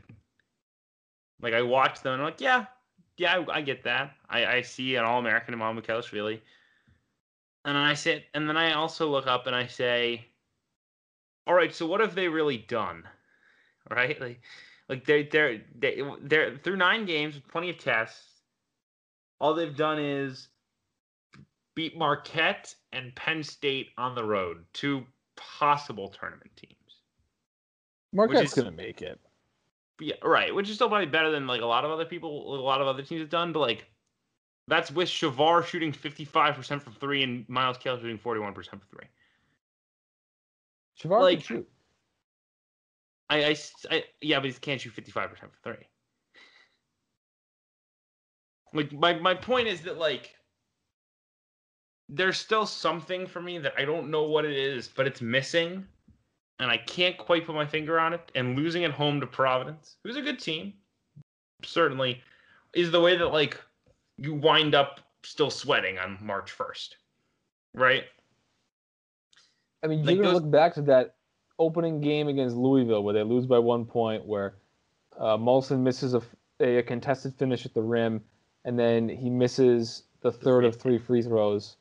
That's one that that, that you really want. And then, I mean, I, I know U R I beat them handily, but, you know, probably want that one back. I think if you play him again, probably win that game, you know, seven or eight times out of ten. And it's going to come down to, you know, like I said, with with the Big Ten, where, you know, well, well, so it's different with with the Big Ten, because I think with the Big East, there is potential for there to be a clear bottom that can feed the middle wins. Butler, we'll see if DePaul ever plays a game, but yeah, yeah, yeah we'll see how uh, how uh, DePaul looks, you know, when they finally play. But between Butler, DePaul, Saint John's, and Georgetown, it you know, in a double round robin. If if Seton Hall wins all those games, that, that's that's eight wins right there, and even if they slip up one, that's that's that's seven wins right there. Yeah, and and they already have one against Marquette. So, um, as long as they can really separate themselves from from those bottom four teams, I think that's going to put all those middle Big East teams in great shape. Agreed. Agreed. Anything else you want to hit on in our general talking section before we go into our surprises of the uh, surprises of the first month? I think is the theme of our of the rest of the episode. Oh, let me. I feel like everything. I, I feel like everything that I would mention also fits into the surprises thing at this point. Okay, yeah, let's uh, move on. All right. So, first off, my first surprise. This is not, like, actually results related. I am surprised at how flexible teams have been in scheduling. I expected some some some things where teams would throw together a game on short notice. I expected a few things, but, like, the constant stream of, like, oh well, you know, Notre Dame finds out, you know, Monday that Syracuse can't play because Syracuse played Buffalo and Buffalo's positive. So Notre Dame just got Bellarmine to come in like forty-eight hours, coming in forty-eight hours. Or, oh, we can't play this game here, so we're moving it here. Oh, we're going to schedule this here. Like, there have been so many, like, every single day you got to, oh, well, this team's paused. But, you know, we've, we've got our backups. And I was talking to a coach the other day who said, they have a list in their in their notes of, of like backup teams that they know, like that they've been talking to, that they're like in constant communication with, like, oh, you know, if if if we lose this game, like, do you want to play? So they're ready to go. Like, it has been inspiring to see how teams have been able to get get so much together, and it's a big reason why when you look up and down, up and down, like, we have a lot of teams who played, you know, six, seven, eight, nine, ten games already in the first month. Like, everyone said, oh, I I don't know how we're getting into to, to, to thirteen. People aren't going to play thirteen. There's no optimism. Like, again, unless there's something that, like, actually shuts down the sport or shuts down, like, a significant portion of the country that stops them from being able to play, like, everyone's getting to thirteen. and, and and the the amount of teams that are in quarantine seems to be, like, flattening. You know, the curve is flattened. It's kind of, like, leveled out at, like, that thirty-ish range. Um, everybody else keeps going. And uh, I've been very impressed by how teams are scheduled. We'll see how it works in conference play. I think that's going to be a very interesting thing of, like, do you just make up a game if two teams get canceled and then just, like, open that date up later in February, or let's say, you know, let's say like, uh, that's why I like what the Big East did. Like, well, let's say, you know, Northwestern's supposed to play Indiana on Wednesday. Indiana pops positive tomorrow. Um, does, and then, um, you know, Northwestern's supposed to play Minnesota on February tenth, and Minnesota's opponent for Thursday pops positive. Does Northwestern just play Minnesota on Thursday? And you figure you You deal with the open date in February later, hope to have that opening. Like, how will that go? But overall, I've been really impressed with the resolve of everyone involved. I think it's been one of the main reasons why things have gone off, maybe not smoothly, but as well as I think a lot of people might have hoped. Yeah, the the Big East has done a good job with that. I know uh, Providence, right? They lose Xavier, they pop positive, and then they're supposed to get to Paul, and then they pop positive. Um, and, and they had to go on a little break there, but um, I think once um, UConn and Xavier first pop positive, those their their opening opponents played. That was Saint John's and uh, Seton Hall. So yeah, the uh, Big East has been flexible with that, um, and they're, you know, so far so good, um, certainly. Um, but to what you said earlier, when does the gamesmanship start? You know, when does, you know, if Tennessee is like twenty and oh. Are they like, oh, geez, uh, you know, we can't make up these last seven games, so I guess we're going to have to go into Selection Sunday undefeated, or, you know, like, when when does that start? You know, when, like, UConn only used three of their non-cons, right? Let's say that they're doing great, they're, you know, they they end Big East play, or like they're they're on track to end Big East play at like thirteen and seven. Uh, do they just eat those four games, or or or do they get a real opponent, or do they just grab like Sacred Heart, or like, what do they do there? Um, that's that's going to be fascinating uh, coming down the stretch as well. All right, what's your first uh, first surprise? You, yeah, because I want something that we haven't really touched on. How about this one? So once everyone became eligible, or or, or even when when the waivers really started flying at at the very end of the off season, and he, you know, they said, okay, this is a free year. Okay, everyone files their waiver. There are so many guys, right, that were slated to be sit-outs who decided to play. And I think for the most part, um, none of them are really playing that much. I think maybe Jamarius Burton's the one exception. I haven't really looked at just just how much he's playing, but I would just love to be a fly on the wall of like, okay, uh, Alex, Alex O'Connell, great, you got your waiver. Uh, oh, okay, coach, how much am I going to play? Well, uh, you know how I said you'd have a spot when Mitch and Damien are gone? Well, how does uh, six minutes a game this year sound? Or like Ed Ed Crosby, like, oh, great, coach, I'm I'm good. Oh, uh, so how... How does uh you can come out whenever Nate Watson comes out? Oh, okay, how much is that going to be? Well, maybe once a game. You know, it's going to be really interesting to see if these guys stick around. I mean, Jose Perez for Marquette, not even on the radar. Trey Jackson for Seton Hall played three minutes against Providence. Mentioned Croswell and O'Connell are just getting, you know, very limited minutes. Um, haven't checked V C U stats in a while, but I saw Brendan Medley-Bacon wasn't playing very much. Uh,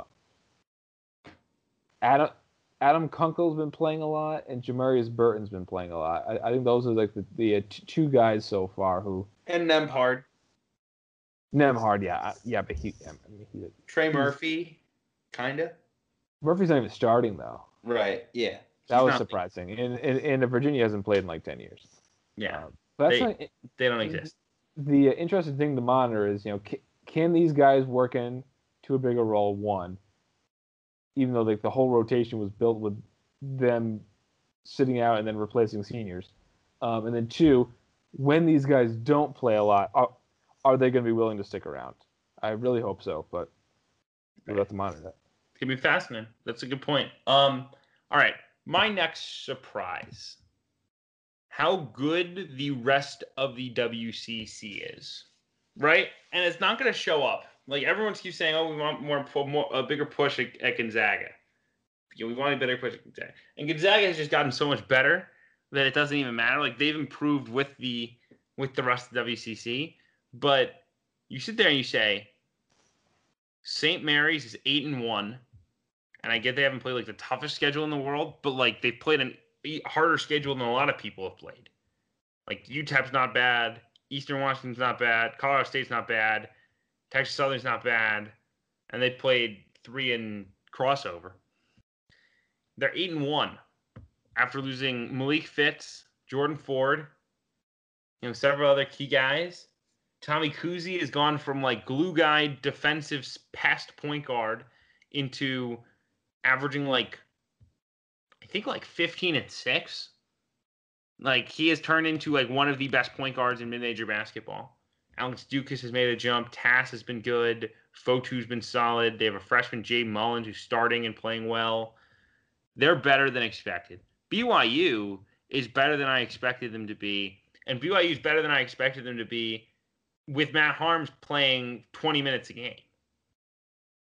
Like, I, my, my optimism level for, for B Y U is like, oh, well, Matt Harms will come in, be like Yoli Childs, shoot three, space, you know, do go protect the rim, do everything, have a great year, be a pro, and like Barcelo will do enough as like his his his, his Robin.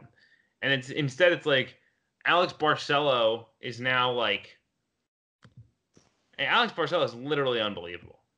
He is shooting sixty-three percent from the three on three makes a game in nine games. And they've beaten San Diego State on the road. They won on a neutral against Saint John's. They won on a home court against Utah, ro- a neutral game against Utah State. They have no bad losses. They've played their way into the bubble. Averett has been good. San Francisco beat Virginia at six and four. I mean, you wish they had the Cal game back, but they pretty much – and the UMass Lowell game is its own deal, but UMass Lowell was also the a game that had less than twenty-four hours notice to play. Like, it was kind of a disaster. They were switching time zones. I don't want to make excuses, but, like, excuses can be made sometimes. Santa Clara is undefeated. Pepperdine pushed U C L A. Eh, tough loss over the weekend. but uh, And they've had really two bad losses in a row with Cal State Northridge and U C Santa Barbara. But they started the season pretty strong. Uh, and they they just got uh, eligible Robbie Heath, who is a, uh, a talented scoring guard, um, transfer in from a D two school. Uh, who apparently has, like, top three player in practice buzz, uh, from oh, what I hear. Joel Joel Etwambe says hello. I know, I know. But Jalen Harris at Nevada also says hello. That worked out. Stan Johnson. He wasn't as good as the Martins, though. Huh? That was the whole thing with uh, Aaron Torres was uh, Jalen Harris was not better than the Martins. I mean... Jalen Harris might have, I mean, do we really want to look at what Jalen Harris averaged last year? I mean, Jalen Harris last year averaged in Mountain West play. I get it was a different team that wasn't as good. He averaged twenty-five points, six rebounds, four assists, and a steal while shooting forty-nine percent from the field and forty-one percent from three on three makes a game. And the Martins, I mean, Caleb was the player of the year. They won a lot of games. That right. What I'm saying team. is, I think Jalen is that level of player. I think if you stuck Caleb Martin alone on Nevada last year, Nevada wouldn't have been any better or worse than they were with Jalen. Yeah. Okay. Regardless.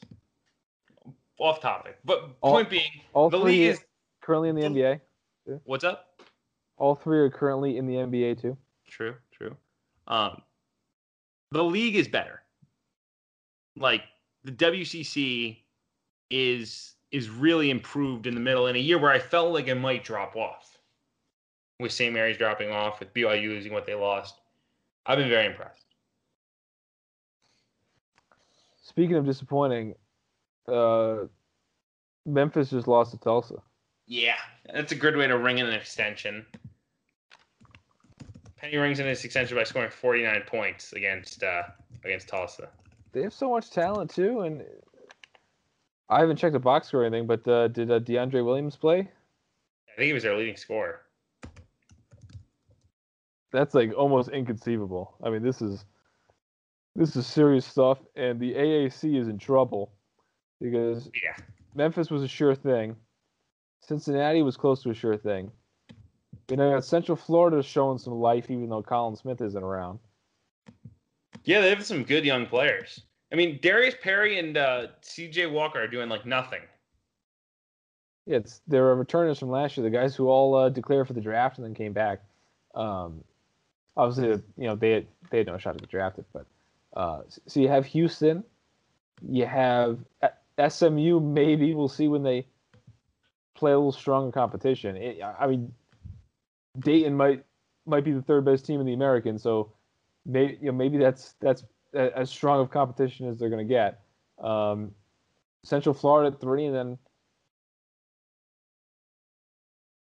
Yeah, but are we even sure that Central Florida is better than than uh, Memphis or since? We aren't. Who knows? But it's anyway, it's it's a mess. I was wrong.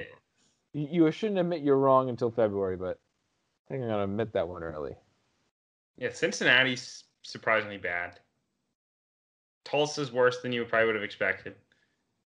East Carolina and Tulane are winning games, but they're beating up on, like, Chicago State. Um, yeah, it, it is ugly. I mean, South Florida and Wichita, I don't think they're very good. I mean, I, I wouldn't even consider those really, like, N I T teams. I mean, those, we, we, here's, here's an interesting thought, thought bubble. So you're talking about South Florida, you're talking about Wichita, you're talking about U C F. Would Northwest? Would you consider Northwestern, and would you consider Nebraska? Where would you consider them compared to those teams? I don't try not to let the recency bias of the Northwestern win over Michigan State like haunt you too much. Yeah, I think I would say Northwestern would be fifth in the American. So, so, so per Ken Palm right now. Once this Memphis loss kicks in, they would be third behind Houston and S M U. So, so there's a real possibility that, that, that this is a one-bid league. If if Houston doesn't give up any equity, and S M U falls a little bit, you know. Well, and the problem is S M U's done. I mean, I guess that road win at Dayton will mean something, but they're not getting. They didn't get anything done in the non-league. And they might need to have scheduled like an A ten team. Right. How, uh, uh, a shout out to, I think that was, was it um, Dan Walken who said that the, the American was going to be better than the Big East in basketball? Oh, yeah. That Once was, a... at, at, at the time, that was a crazy take, too. That wasn't just recent. You know, that, that a revisionist history. You know, that was someone who has no idea what they're talking about. Um, Next surprise. Let's see. How about? I mean, I I'm gonna double check where I had Washington in the preseason. I I I, I had Washington as a sixth seed in the N I T. I had them seventy-first in my top one hundred in the preseason. I think I wrote in my bra- in my breakdown that they might have N C double A tournament talent. I mean, Naz Carter is good, but he's not right. The difference between them being respectable and in this abomination by losing to Riverside, losing to Montana. They got the the doors blown off by Colorado on on Sunday, like by thirty points. Right, they shouldn't be – like, the thing about a place like Washington is if Mike Hopkins can coach at all, and if and, – and, and you would think that a team that with nothing – if nothing else, the program talent that they've developed would still allow them to be clearly better than Cal and Oregon State. And right now, they are not clearly better than Cal and Oregon State or Washington State for that. Or matter. Montana. Right, I mean that, that that's its own deal, but I, I, I'm more so compared to the bottom of the league that has consistently lost these types of bye games. Like it is not rare to see Oregon State lose to Portland, or to or to see Cal lose to you know Cal Poly. It just isn't. It it is rare for Washington. I mean, if you look back even to like the horrible nine and twenty-two Romar year that got him fired. They didn't lose. Their their non-con losses were to Yale, T C U twice, Gonzaga, and Nevada. And that was a Nevada team that I think went to the tournament. Yes, it was. Like, I mean, I get they have Markelle Fultz, Noah Dickerson, Matisse Thybulle, David Crisp.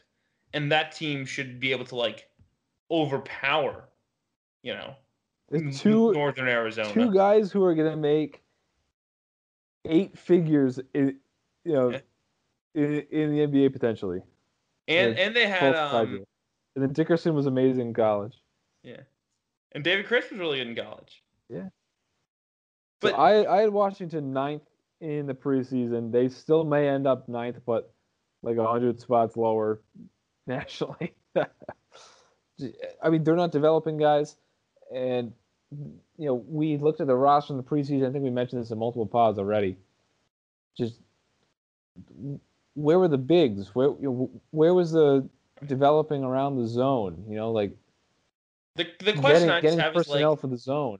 The question I have is like I get I get the Stevenson thing busting, and I think he was a worthwhile take. Oh yeah. I don't. I cannot comprehend how. You're recruiting these top one hundred fifty kids like Nate Pryor and Raekwon Battle and Jamal Bay, and even like like a Jaren Brooks as a as a down transfer, and all of them suck. Like none of them are any good. And Mike Hopkins, Steve Wojciechowski, Chris Collins, Jeff Capel.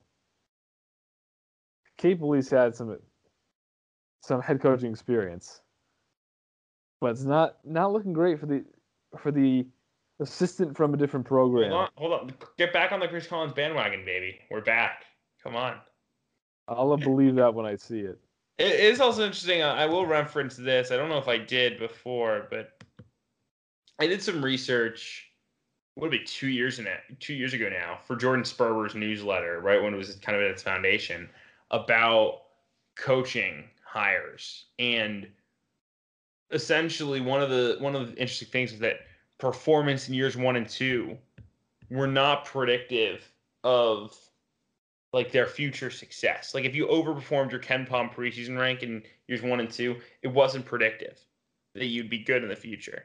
But it was it was it was, it was a lot more. But it was but if you couldn't overperform for four years, you were done. Like you had no chance of being good.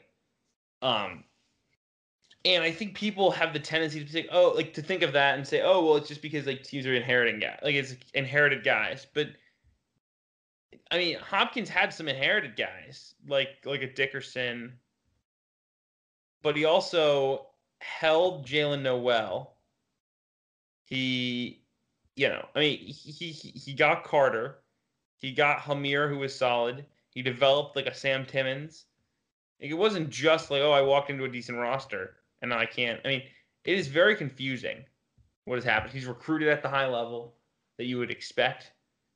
It just isn't working. And and and the scary thing for him is like, you're gonna blow all your all your all your goodwill this year, right? Like last year was last year. I don't think anyone cared. This year, if they just replicated last year, it'd been like, oh well, you know, Mike Hopkins not doing a great job. But they're like, I mean, who are they beating? If they, if they go four and sixteen in the Pac twelve, like. What's going to happen here? I mean, like, like, like, I mean, you're not going to fire him, but you're also not you're not going to be like, oh, well, thank God he made the tournament two years ago. You really speed up your demise. Let's let's start plotting for the next coach. I think we were way ahead of our time. I remember before last year, I texted you. I had this thought in like the middle of the night that Nebraska hires Hoiberg, Prohm trending downwards. What's what's going to happen when Nebraska's not doing well and Iowa State's not doing well? Is Iowa State still going to want Hoiberg as their coach? I think that that's that's coming to to fruition very soon.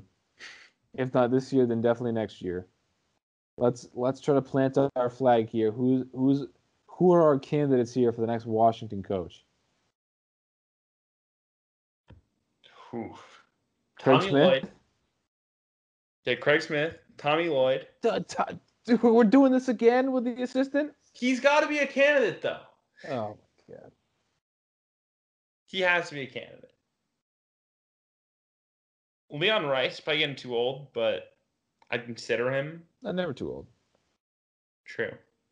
Um, Boeheim's going to go until he's like eighty-five. If if it takes him a couple of years, Jeff Linder would be a really interesting name. Because I think Wyoming in like two years can be really good. How about... There's just um, not a lot of good like West Coast coaching talent right now. I think that's one of the reasons why Hopkins was like an, was was the high, was the hire there. Is like the mid like the mid-major coaches in that region aren't aren't like aren't the like high risers like the SoCon guys are. The like the best coach to come from the Mountain West recently went to Arkansas because he didn't really have like West regional ties and must. So you've had kind of a coaching drain out west, which I think has has impacted things. How about if uh, this year goes well for Central Florida? What about Johnny Dawkins? That's a that's a boring hire. I'm I'm kind of into the boring hires recently. Ugh, I just he he as a fan. I, the thing is, I have to think about it. Is like if I was a fan of the school, what would I think? You you'd be so pissed. The, right, exactly. You you'd be so pissed, but you would probably end up with a worse coach. Right, the, the guy that, that you want right. is probably worse than Johnny Dawkins. Right, but that's the thing is you want to re- you, you'd rather three sh- three out of ten chance that you have a you that you have like your you know guy who brings you to Sweet sixteens and makes you the tournament team every year, than you than you would, and, and like a seven out of ten that he's like a like a bust. Then you would like the safe like make a tournament every four years Johnny Dawkins. Because you feel like you could always get that guy, you know. There's no like, oh, there's no urgency. If uh, they keep going on this path here at Central Florida, it's going to be every other year tournament. Now we're talking. But uh, I mean, you know, talking about talented West Coast mid mid-major coaches. Um, I think uh, Pepperdine has a pretty good coach. Oh, good God! Todd Golden would be a decent hire.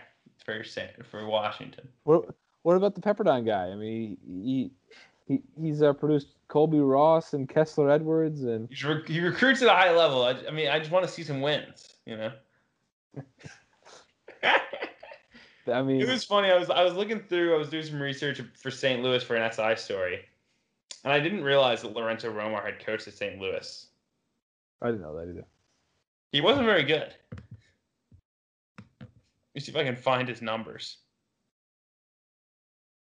But he didn't like he didn't light the world on fire. Certainly say that. All right. Um, well, while I do that, um, we should probably move on to our next uh, our next surprise of the uh, of the season so far. Yeah, Lorenzo Romar spent three years at, at, at Saint Louis. He went nineteen and fourteen, seventeen and fourteen, and fifteen and sixteen, and that that got him the Washington job. Whoa. And that was after at Pepperdine he went so, so he had three years at Pepperdine where he went six and twenty-one, seventeen and ten, nineteen and thirteen. He parlayed that into Saint Louis for three years. Then he parlayed that into Washington, which he stayed there forever. And then got stale and he went back to Pepperdine after a year off. Oh, oh, how about um for, for Washington? What about Niko Medved? Yeah, that could work. We'll see when uh, Colorado State gets a few more games under their belt. They got waxed by uh, Saint Mary's. Saint Mary's, yeah, that's right. I'm, uh, a, I'm an idiot. The, that was a t- team that was sneak. They they were sneaky, like a top eighty ten-pound team, I think, last year, maybe even a little higher. Um, and this year, you know, everyone has them top four in the Mount West, top one hundred in Ken Pom, uh, or, or a top top one hundred in their predicted end-of-year rankings. So that's a that's a nice little turnaround there. Uh, I I I really liked those Colorado State teams um, with Le- Larry Eustachy, when they had like Pierce Horning and Colton Iverson, and you know they were like an eight seed. Uh, you know those those were some really really fun teams. I like when these you know kind of random mid-majors pop up with like really good teams, you know, te- teams that y- you don't always see being really good. I I, I think Furman could be one this year, uh, but, but but that Colorado State team had had a lot more buzz than like a Furman or like uh, a Greensboro of the last few years. You, you cut out on me. Uh, did you hear me wax poetic about the Pierce Horning, Colton Iverson, Colorado State team? No, give give back to me. No? No, he didn't hear whole, it at all. The whole thing is gone? It's gone. It's gone from the record. Oh, no. Okay, but... All right, we're, we're, I, think we should, I think we shouldn't allow it to happen on the podcast. We're just going to cut out the dead air and be like, oh, you didn't hear that? And just, yeah, the world will never know what you had to say. Anyway, um, yeah. Um... That would be interesting hire, though. I like I like Niko a lot. I think he's a really smart guy. All right, next um next takeaway that I have. Um my my next takeaway is kind of kind of tethered to the discussion we had earlier about transfers. And it's that we won't notice the oh my god, there's everyone can transfer out sitting out nearly as much as everyone thinks we will. Like we'll think it we'll think it matters because like now it's official. But I was going through when I was going through this week and like looking for the names who got eligible, like it was hard to find big names. You know, you're like, all right, well, maybe Ben Stanley helps a little bit, maybe Alex O'Connell gives you something around the margins, maybe Elijah Harkless or uh eight or uh you know, someone someone like that gives you something if you're Oklahoma. Or you, you go to the mid-major level, you say, oh, maybe uh, maybe Darwashi Hunter gives you something at Weber, or Elijah Weaver puts Dayton over the top, or, you know, something like that. But for the most part, you sit there, you say, almost every single one of these waiver, every single one of these guys who wanted a waiver got the waiver. So will it will it increase transfer supply? Maybe a little. But... if the entire system is already working that everyone gets to be eligible, I don't, I, I, I really don't think it's going to change competitive balance much. Guys who transfer when they transfer. I think, I think this, this, this season, and and quite honestly, as you said, with if you go through the grad transfer list, like there's been a lot of guys who haven't been very good when they moved up. So will it change? I mean, will, will it hurt some teams that lose guys? Yeah, absolutely. But like, is it going to, like, change the world? I don't think so. I I think what you could see is if teams, you know, let, let's say, like, Memphis, right? They don't even make the N I T. I think you could see a lot of guys, you know, bail for better situations that maybe if they had to sit out a year, maybe they would run it back. You know, something like that. Well, um, I mean, so I'm thinking, I'm thinking about it from the perspective of like, uh, there have been a lot of those like potential pro prospects, and it's been again, it's been mitigated the last couple of years with the waiver. But like Malik Newman is a good example, where like no one thought he was going to stay yeah. and sit out. Nigel Williams-Goss, Dedrick Lawson, yeah. yeah. There's been only a few of them who've been willing to do it, and I mean, Quentin Grimes got the waiver last year. He was kind of in a similar boat. But I, I'm, I, I will be curious to see you know, when you get guys like a, like a Boogie Ellis or. You guys have a relatively disappointing freshman year who just say, all right, I'm moving on. And and it, it it actually keeps guys in college basketball for an extra year instead of going the pro route. I also think, you know, I don't Good know if this point, really, yeah. I don't know if this is necessarily related, but the the G League select team I mean, I, I don't know what's going on behind the scenes. It seems to kind of be going up in flames here, because you're not hearing about them recruiting really anyone in twenty twenty-one.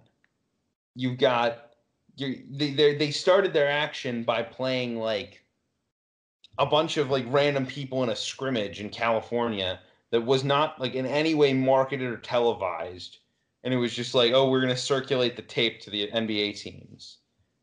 The players don't seem all that engaged. Um, Isaiah Todd's stock is like plummeting apparently. Um, Kai Soto isn't getting drafted. Uh, Dacian Nix might be a first rounder, but like it's probably more of like a second round prospect.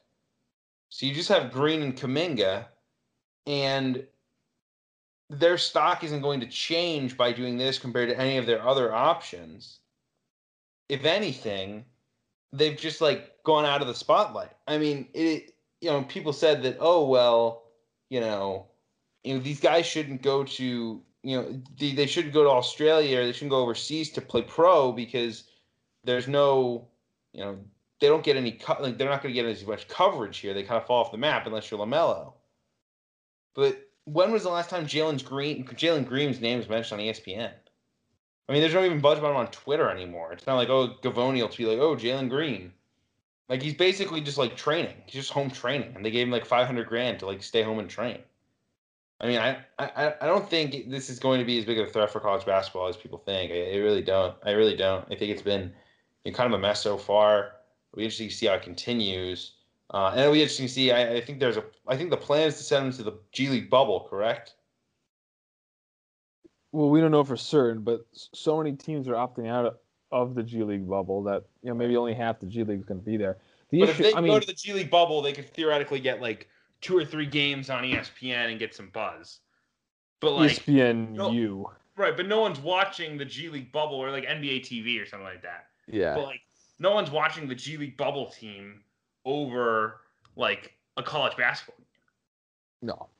Like, and, because people, like, the average sports fan, again, if you're trying to build a brand, like, even if you're not Zion, like, the average sports fan is much more likely to, like, maybe know, like, Matt Hurt or Terrence Clark, because they, like, they turn on Kentucky a few times, than be like, oh, well, you know, I was watching N B A T V. That's very, like, a, it's very much like, a, oh, you know, the you know the, the Ross Homans and the draft Twitter people of the world are like, oh, my gosh, we finally have the tape. Let's go watch Jalen Green, which is great, and I love their, I love their work. But, like... But there's, like, twelve of them.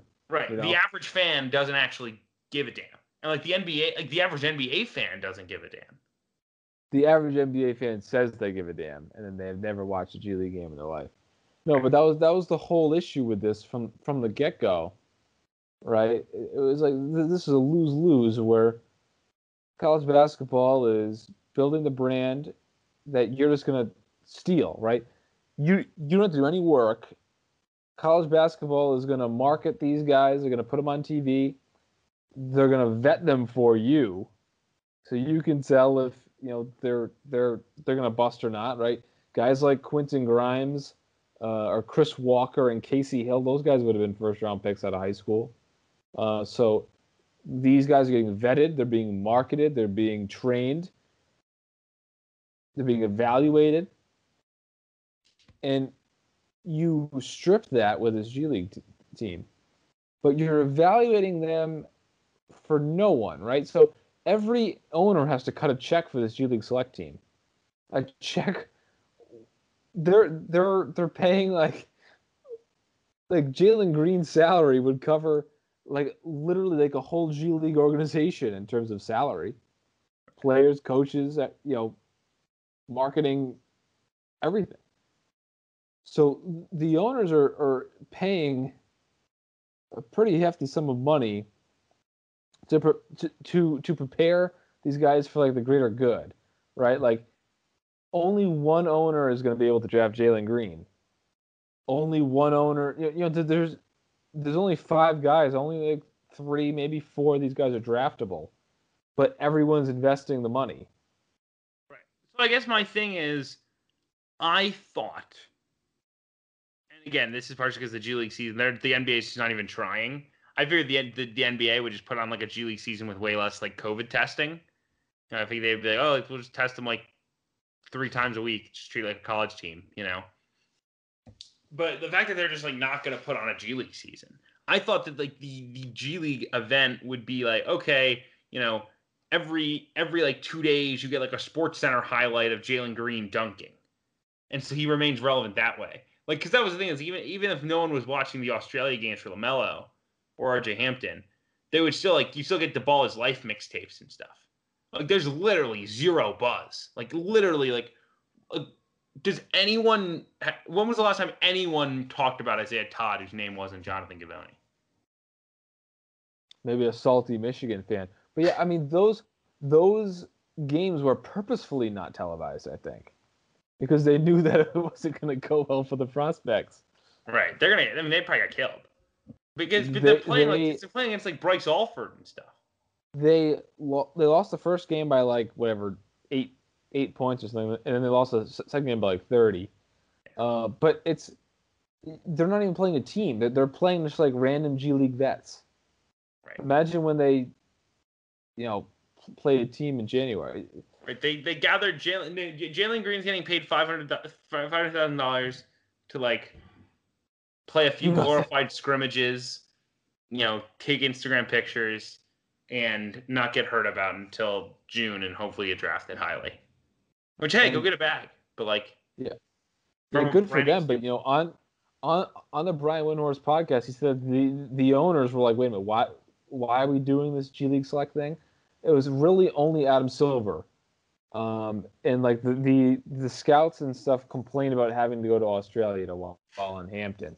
Hampton falls big time in the draft too.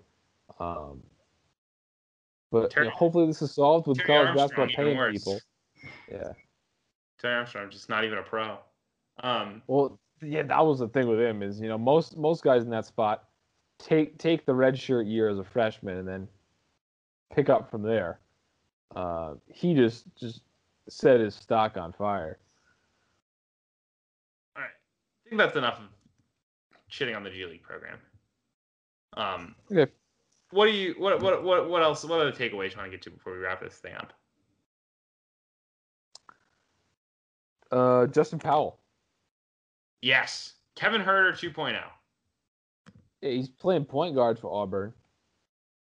He looks really good.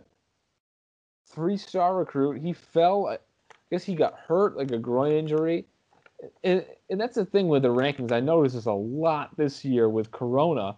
With not everyone's playing A A U, you know, only people in the South are playing A A U. The guys who weren't playing dropped. That's just a fact. The guys who were playing rose, with very few exceptions. That that's seemingly what happened with uh, Justin Powell. He was a top one hundred recruit. I remember when when we were talking Auburn and I was saying how they have no talent. You were like, Justin Powell's a top one hundred recruit, and then we looked and no, he fell. Considerably, but I guess he only fell because he was hurt. Um, he's he's out there, you know, ball. He can shoot. He can handle. Uh, he he looks really good. Auburn's still not gonna have enough to make the tournament or anything, but uh, he he's even getting some N B A draft buzz. Well, they I can't make uh, the tournament, but yeah, correct. Oh, that's right. They uh, there there's they some buzz that Sharif might be uh, joining the team soon. Couldn't couldn't find a pro offer. I don't know what's going on, but regardless, it would be cra- it would be interesting if he did because it'd all of a sudden make them like a like a spoiler in the S E C. But I mean, like, I mean if you think about it, like they've gotten exactly what they would have exactly what they could have hoped for in terms of breakouts from Jalen Williams and Allen Flanagan. They're freshmen. They have a freshman star at point guard in Powell. They're not quite where you'd hope they'd be necessarily in terms of guys like Cambridge and Stretch Akingbola, but even he's like a useful-ish player. If Sharif was here, this would be like a tournament team for sure. I don't know about that because now, Maybe not now for Powell's sure. off the ball. Or, but Powell's or, magic has been his shooting more than like distributing. I mean, he's been good, but he's been like a he's done like a true, true point guard, in my opinion. No, no, he, you're right. He he's not, but. The, The whole Sharif Cooper experience, it's it's it's the yes. Sharif Cooper show. Um, shoot first, shoot second, shoot third, shoot fourth, yeah.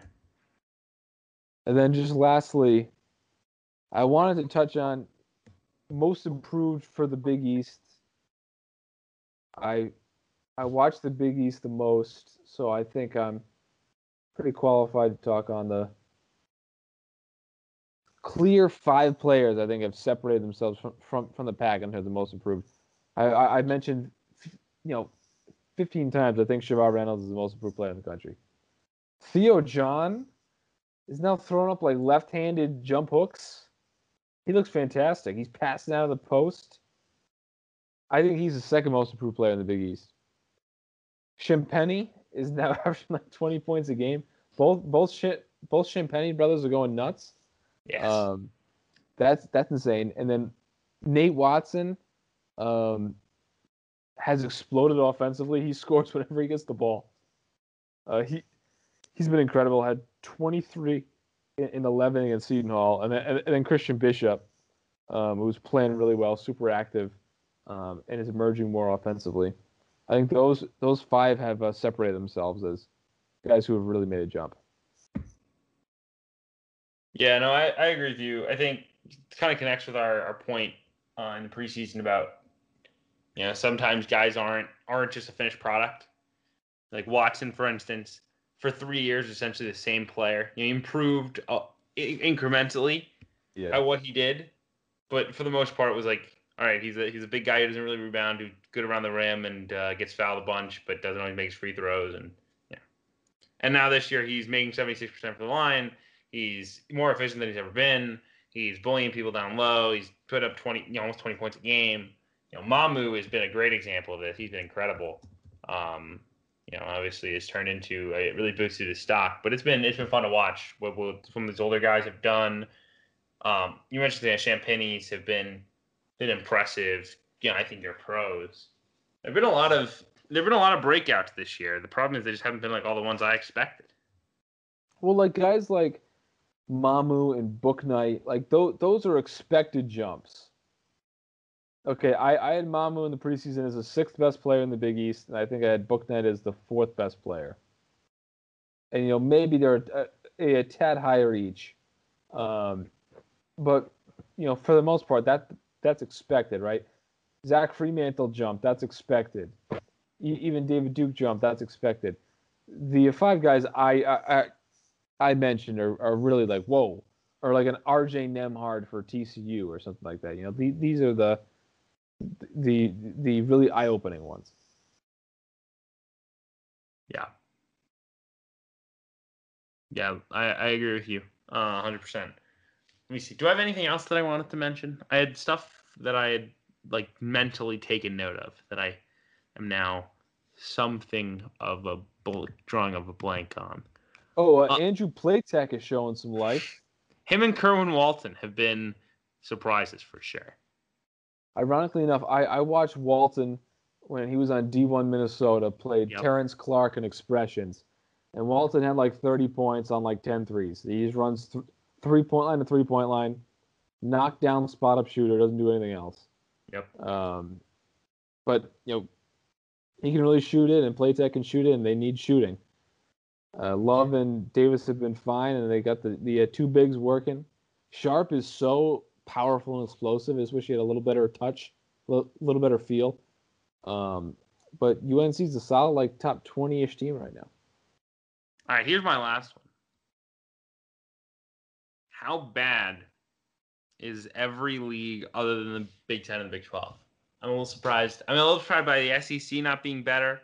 I'm a little surprised by the top of the A C C not being better. I think the middle of the A C C might, might have even, you know, they might have even um, exceeded expectations. But they haven't, you know, the top has, has, has scuffled. You, you you really look you look around the Big Ten, you say, okay, there could be like eleven to twelve N C double A tournament caliber teams here. Like the Big Big twelve, you see, okay, maybe there's, you know, seven seven very clear N C double A tournament caliber teams, and maybe even like a I think T C U is probably a little bit short of that, but it is pretty good. Um, the A C C then has this kind of glut of, you know, mediocrity in the middle, and we'll see how the Carolina, Duke, Virginia tier forms out. The Pac twelve stinks. The S E C has not been very good, uh, other than maybe Tennessee. the Big East has been solid. Big East is like very traditional Big East. I and, think uh, I think with a full really... non-con, it would have gone better. I agree. I agree. Here's a question for you, though. When you compare the A ten to every league I mentioned, other than the Big Big Twelve and the Big Ten, how close is the A ten to those to the rest of the leagues and the Big East? Excuse me. So after the top not, three, they're not close. I I mean, I don't think they're close. I don't think they're close to the A C C, but it's hard for me to say that the A ten is, isn't close to the S E C when no. L S U lost to Saint Louis, when Kentucky lost to Richmond, and Vanderbilt lost to Richmond, both on the road, when Dayton's beaten Ole Miss and Mississippi State, um, one on a neutral, one, one, one, one at home, when, you know, V C U, I guess their their Memphis win is is deteriorating de- deteriorating rapidly in value, but, you know, that caliber of team, like a V C U type team, beat Western, uh, beat Alabama over the weekend. Um, I, I mean, I, I don't think a good seven right now. Large. Go ahead. They're a good seven. I think I'd still take the Pac twelve over them. I mean, the Pac twelve is what, one and nine against the top fifty. Right, but I'm saying, give me Oregon over Saint Louis. Right, give me U C L A over Richmond. Yeah. Give, give, give me Stanford over, I guess, V C U. Um, Arizona State over Dayton. U S C over Bonnies. I think, I think all the way down, down the row. I That's fine. think it's closer than, than you would expect. Right, especially in, in the preseason, but I still think the, the uh, Pac twelve is better at six. But uh, the A ten is better than the American right now. Absolutely. Which okay. is very scary for the American. The bottom of the A ten, though, is really bad, right? But G W, how much worse is the Fordham, G W, LaSalle tier and Saint Joe's than, like... And Mason and UMass. UMass isn't terrible. UMass has lost to Northeastern and Bryant. Yeah, but UMass isn't terrible. They're just they're just they're just ducking to their talent. They they're just playing to, to the opponents. Davidson lost to Charlotte. Paul too. Can't coach. M- Mason escaped against Virginia Military today. But that's what they always do. Mason has not blown out a team in four years. LaSalle and G W are like scary bad. G W, it's it's so crazy that G W is one and five. And I know Ken Pom Luck has them like really taking taking the shaft, and their defense has been really bad. And they, they lost from close games, probably from the loss. But, like, if you told me preseason that G W, and I think G W's going to want to pick off some teams as a result of this, but that George Washington would be getting um, from James Bishop nineteen and a half, four rebounds, and seven assists, and that and they'd be getting a double-double from Matt Moyer, and that they'd be one and five with loss to Hampton, U M B C, Navy, and uh, Delaware. I mean, who would have believed you? No one would have. I mean, part of it is that, and I think part of it is just, I mean, look, this is a team that was built around being a really good shooting team. They're shooting thirty-three percent from the field, or from three, I should say. Um, they don't get any stops. But, like, I think by the, I think by conference play, they're going to start, they're start knocking them down. Like, Battle's going to shoot it better than thirty percent. Um, you know, Sloan's probably not going to get in the rotation, it looks like. It kind of stinks. I, hey, I think I told you that, everyone who would listen. Um, but, you know, I, I think the G O's going to get it, turn it around a little bit. But who would have thought that Jameson Battle, or excuse me, um, James Bishop and Matt Moyer would be doing what they're doing, and G W would be terrible. Like, if you told me that preseason, I would have said G W was, like, top half of the A ten. And, like, G- G- Jamie Allen would be getting, like, G- uh, Georgetown buzz. Now, and, now, and now Georgetown has a five-star recruit. What a, what a world. Yeah. Anything else before we wrap up this lovely show here this evening? No, let's get out of here so I can do a fantasy basketball draft that I'm going to forget about in three weeks. Wow, love that for you. Um, thank God for Keontae Johnson being okay. I think we can all say that. You know, glad he's doing well. Um, guy's been on the right track. Hopefully he plays basketball again. Um, but more importantly, just hopefully lives a fulfilling life.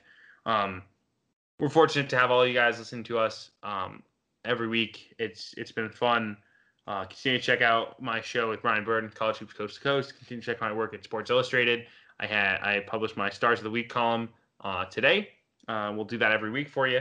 And uh, I also am working on a cool feature story that you guys can read probably next week uh, that I think will bring you behind the scenes of college basketball right now, which I think you guys will all enjoy. So uh, check those out. And in the meantime, have a Merry Christmas, Happy Holidays, and uh, we will see you all next week.